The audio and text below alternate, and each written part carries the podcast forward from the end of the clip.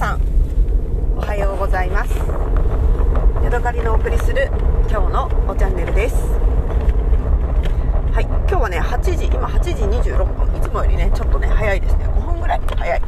えー、なぜかと言いますと私はね今日図書館へね本を返しに行かなきゃいけないんですね。もうねあの返却期限がね昨日気が付いたら過ぎていてしかもね昨日返そうと思っていたのに返し返し忘れてね、えー、家までね帰ってきてしまったので、えー、今日は出勤前にね図書館によって、え、返却ポストというのがあるのでねそこに、え本をね返してから出勤しようと思って少しね早く家を出ました。今日はね私ね結構ねぐったりと朝朝一なのにねもう疲れています。なぜかと言いますと昨日ねあの畑仕事をね手伝う日だったんですよ。えー、珍しくねみんなでちょっと総出でやる作業がありまして、えー、昨日はね、えー、キッチンでお料理ではなくて畑に入ってねあのエッサエッサと力仕事をねしてきました。でねうんと重たいものを持ったりねぎゅうぎゅうあの苗をこう押したりとかねしてね結構あの力を使いましたので、珍しくねヤドカリさんはぐったりしております。はい。でね 昨日はねあのいつもは手伝わないいろんなね本社の人とか、えー、キッチンの中からね人手が出てでみんなでね同じ作業をしたんですけれども、えー、私のね作業を指示してくれる人がそのファームの中にいる社員さんだったんですがその子はねまだね卒業して今年でに年、ま、丸1年もうすぐ経つぐらいのね。去年卒業して 1, 1年目にな1年目で働いているような男の子で何歳なんだろう？専門学校を卒業した後なのかん大学を卒業してきたのかっていうぐらいなので、まあ、25にはなってないなくらいの男の子なんですね。で今までね私その男の子のことを別にいいとも悪いとも思ってなかったんですよ。あおはようって言って。でなんかね、えーと、大阪の方の出身の子で今1人でね北海道に来て1人暮らしで、えー、毎日ねお仕事をしているわけなんですけども、まああのね、遠く親元を離れて1人で頑張れよっていうそんな、まあ、お姉さんのような近所のおばさんみたいな気分気持ちでね頑張るよっていう感じで見てたんですけれども1ヶ月か2ヶ月ぐらい前にねその子の評判が、まあ、ポンコツだみたいな話を聞いていて「えそうなんですか?」みたいな感じで「あそうなんだ」みたいなことを喋って喋った覚えがありましたでね昨日一緒に働いてみて、えー、えらいね。あのポンコツだなっていうことが分かったんですよね。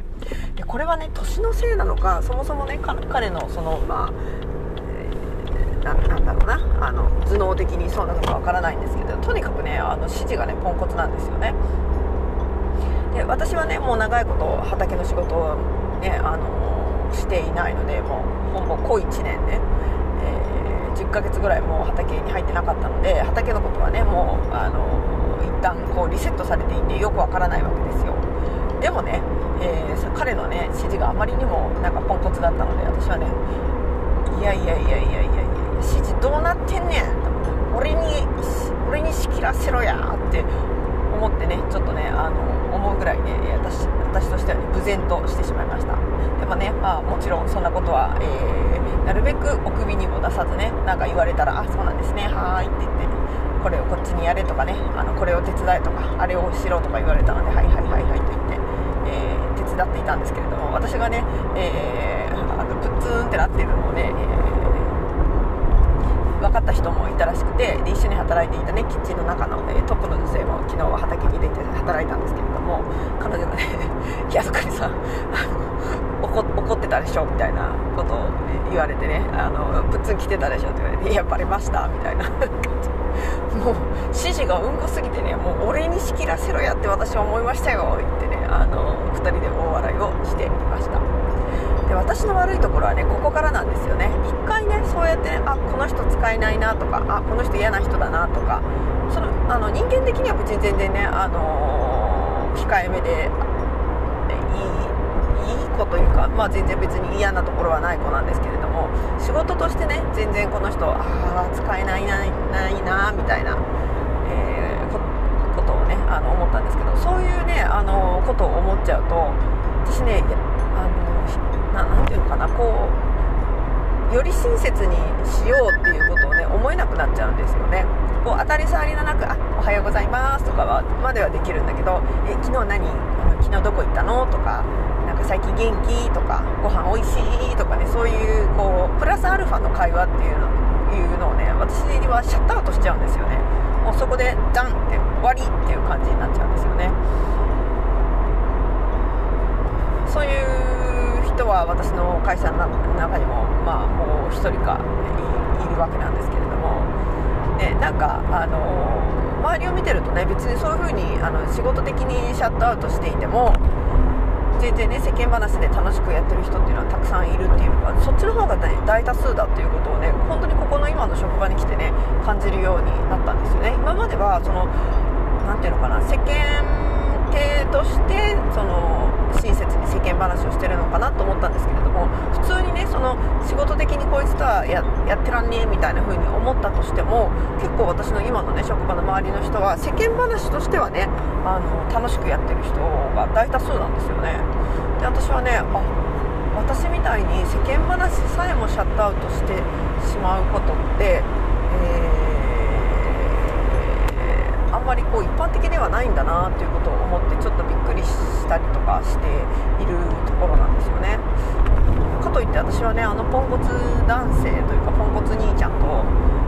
今後ね世間話をしてわっはっはっていう気持ちにまあもともと別にそんな私はしないですけれども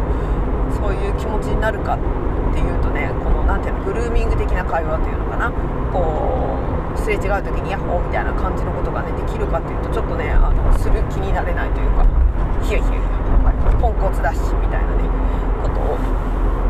思ってしまってねなんかこう自分の小ささというか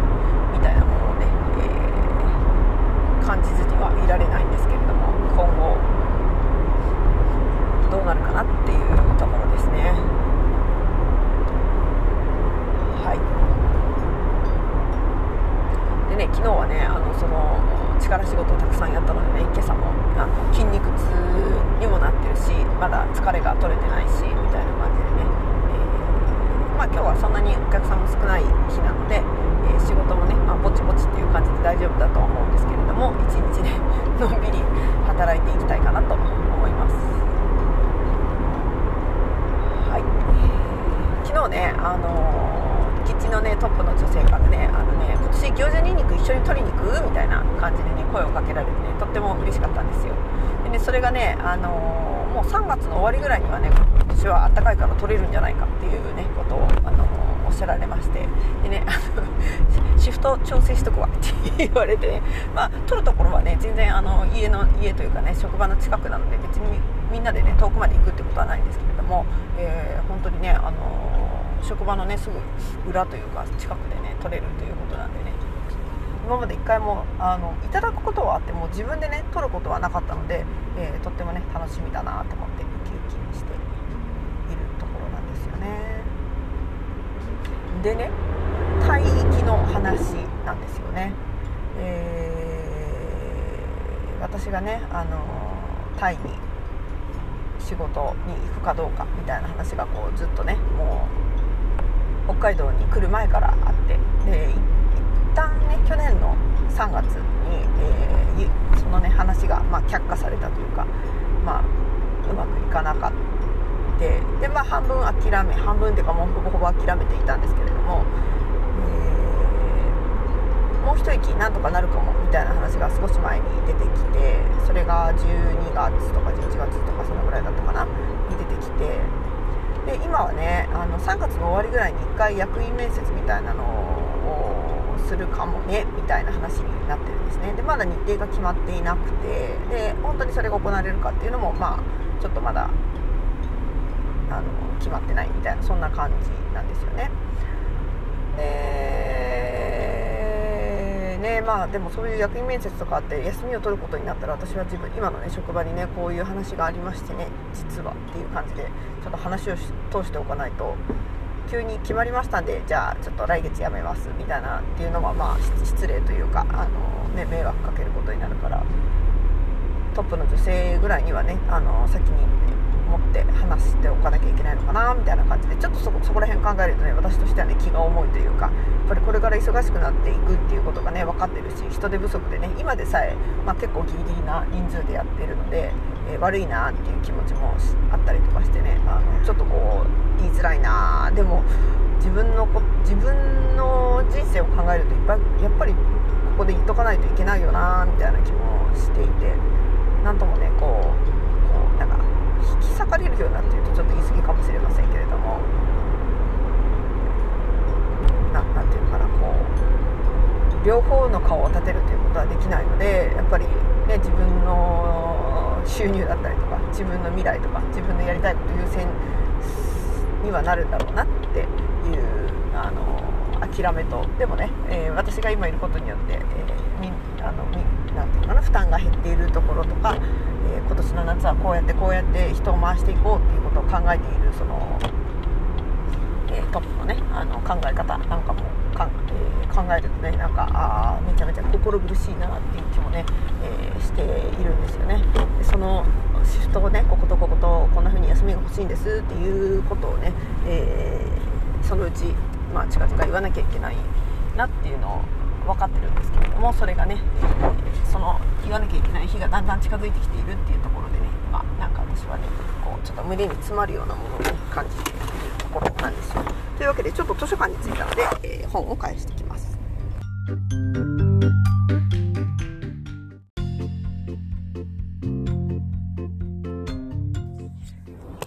な感じでね、毎日その、いつかこの、もしかしたら辞めるっていう話をしなきゃいけないかなっていうところでね、ちょっとこう、胸が塞ぐ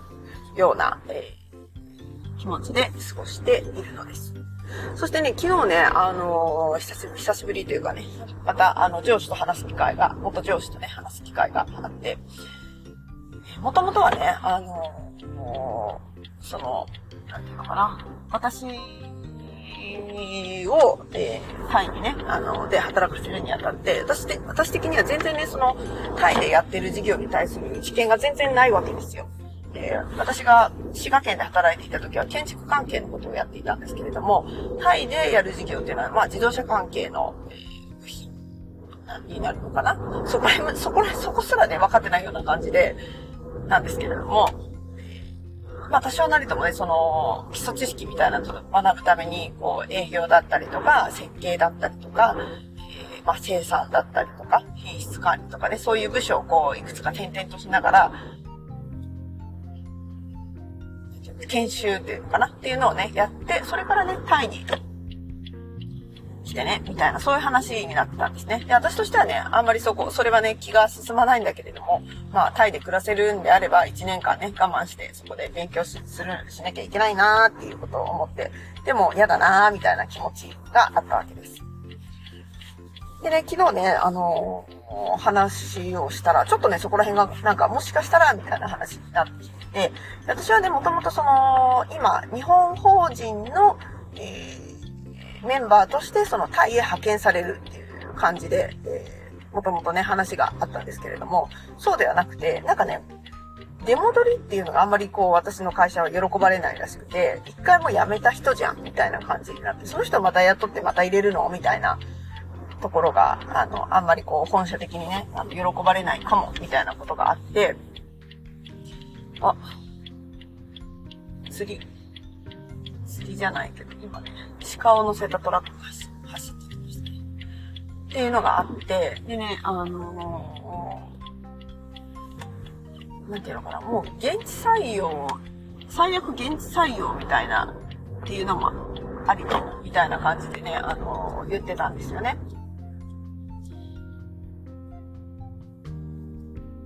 でも現地採用になると、明らかにその日本法人とのものとして行くよりも、まあ、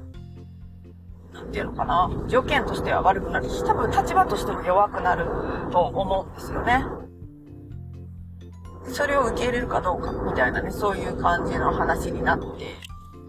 きたんですけども。まあ、その給与もね、このぐらいで考えていて、これこれこういう条件でっていうのは提示されているんですけれども、まあ私としてはね、もう行きたいばっかり海外で住めるんだったら別に全然貧乏生活でもいいわけですよ。っていうことをね、考えていたんですけれども、ちょっとね、なんかこう、そ、それで受けちゃって、現地採用として受けちゃっていいのかなみたいな、それでいいのかな私、みたいなことも思わなくもかな、みたいな感じになってね、昨日としてはね、まあいろいろその、私が現地採用になった時と、それからその、社員として、え、日本法人の社員として行くくのと、どっちがその会社的にね、負担が少ないんだろうとかね、なんかまあそういうこととかもいろいろ話しながら、えー、上司とね、話してたんですけど、私の個人としてのその心の負担としては、現地採用の方が、まあ、あの、日本の法人からもいろいろ文句も言われないし、なんとなく楽なような気はするんですよ。ただやっぱり条件がね、ちょっとこっちの立場が弱くなるみたいなのっていうところがちょっと心配だなみたいな気もするんですけれども、うん、どうなのかなみたいなことを考えて、まあ、あの、ちょっと考えといてねみたいな感じでね、あの、その電話は終わったんですよ。ただね、その話してる時に、えー、現地採用だったら、中部でのね、えー、中部地方での研修みたいなやつがね、あの、なくなる可能性が出てきてる感じなんですね。まあそこまでする、なんていうのかな。まあ費用的にもね、考えると、研修なしでもうこっちまでね、ぶっつけ本番で来て、こっちでまあいろいろ勉強した方がするっていう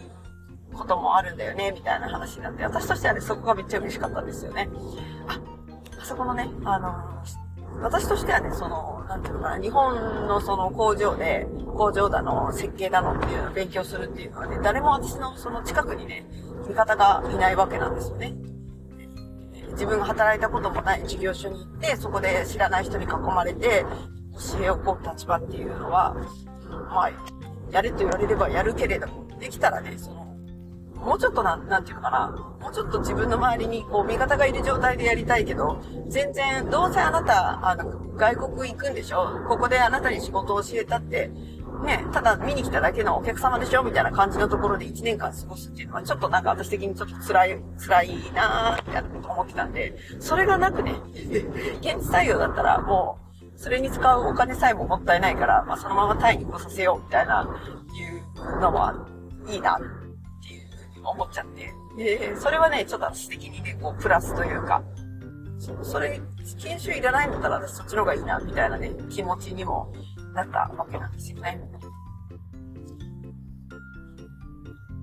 多分ね、私がその、日本法人の社員としてじゃないと無理だって5年たらちょっとね、あの、この話ってだいぶ、こう、なんていうのかな、実現度合いがね、低くなるのかな、みたいな気もしていて。ね、そこを自分の立場を強くして、で、海外に行ける可能性っていうのにかけた方がいいのか、もうなるべくね、そこのロープは太くしておいて、いけるっていう方にかけた方がいいのか、どっちなのかな、みたいなね、気持ちもしています。で、これをね、夫になんかうまくする、説明するのも難しいから、まあ、夫はね、私がそれ上司と話してるところの横でね、まあ、聞いて、あの、聞いていたっていうか、私上司が言ったことは聞こえないんだけど、私が、あ、そうなんですね、はは、みたいな感じで返事してるところを、夫は、あの、ずっとよ、あの、近くで、一緒の部屋に、一緒の部屋、隣の部屋かなんかにいて、多少なりとも聞こえていたと。思うんですけれども、まあそういうのも考えつつね、まあ決まった時に教えてくれればいいよ、みたいな感じで言っていたので、ね、なんか、細かい話の説明をしても、夫としてもね、決まってないこと言われてもな、みたいな感じになるだろうし。まあ、夫にはね、最善の、私の、なんだろうな、その、判断が、最善な判断ができるかどうかっていうのはわからないんだけれども、夫の判断を入れるっていうことがいいのかどうかっていうのは私もよくわからなくて。結局向こうに行って働くのは私だし、その条件を飲むか飲まないかって決めるのも私だし、まあ、あんまりこう、いやいやいやいや、そのなんか言われ、あ、またあのうるさい車がやってきた。っていう車がやってきたぞ。これを楽しみに聞きますと。はいはい。今日 F1 みたいに、ポインっていう変な音がしたりしてましたね。はい。えー、ね、だから、この、今回行くにあたって条件だとか、まあ、夫にどう、なんか自分で、まあ、いろいろ決めたいな、みたいなのもあってね、まだ夫には相談できてないし、相談するかどうかもわからない。まあ、夫はね、全然行くことには、あの、大賛成だし、すぐには自分も行けないけど、またそのうちね、あのー釣り、やりたい釣りとかが、えー、だいぶ落ち着いたら、まあ、1年か2年か3年かしたら、後から追いかけるわ、みたいな、そういう感じになってるんですけど。なんか、これでね、夫婦関係がもう100%変わってしまうという可能性もゼロではないわけですもしかしたら、夫がね、彼女ができるかもしれないし、私が別にもっと好きな人ができちゃうかもしれないし、または一人暮らしが快適すぎて、もう二人暮らしはもうええわってお互いになるかもしれないし。それが失敗かと言われるとね、でもね、なんかもうやりきった感があるというか、はあるんですよね。夫に私なりにベストを尽くして親切にして、お世話もしてきたし、夫もベストを尽くして私をね、可愛がってくれたって気もするから、それがこう1年、2年、3年経ったところでダメになってしまうんだったら、私はこの楽しかった記憶を、こうね、大事にリュックサックに入れて、背負って、この先人生歩いていけるな、みたいな気もするんですよね。で、誰か他の人が好きになるかもしれないし、好きにならないかもしれないし、まあ犬でも飼ってね、楽しく残りの人生多分生きていけるなっていう気もするんですよね。ね、何の話っていう感じなんですけど、まあ、体域がどうなるかっていう話。そしてそれをね、夫に相談して決める、決めるべきなのか、一人で決めるべきなのか。まあ多分私は自分一人でね、考えて自分で決めていくとで、この私たちがもう1年、2年、3年とですね、離れて暮らすことがあった場合、夫婦関係どうなるんだみたいな。まあいろいろ昨日はね、考えたんですけど。まあ私としてはね、現地採用っていうちょっと、かな、立場が弱くなったりとか、立場の不安定さみたいなやつがあったとしてもね、やっぱり海外にで、海外に住みたいなーっていう気持ちはね、変わりがないし、私がそこで海外で住んでやってる方がね、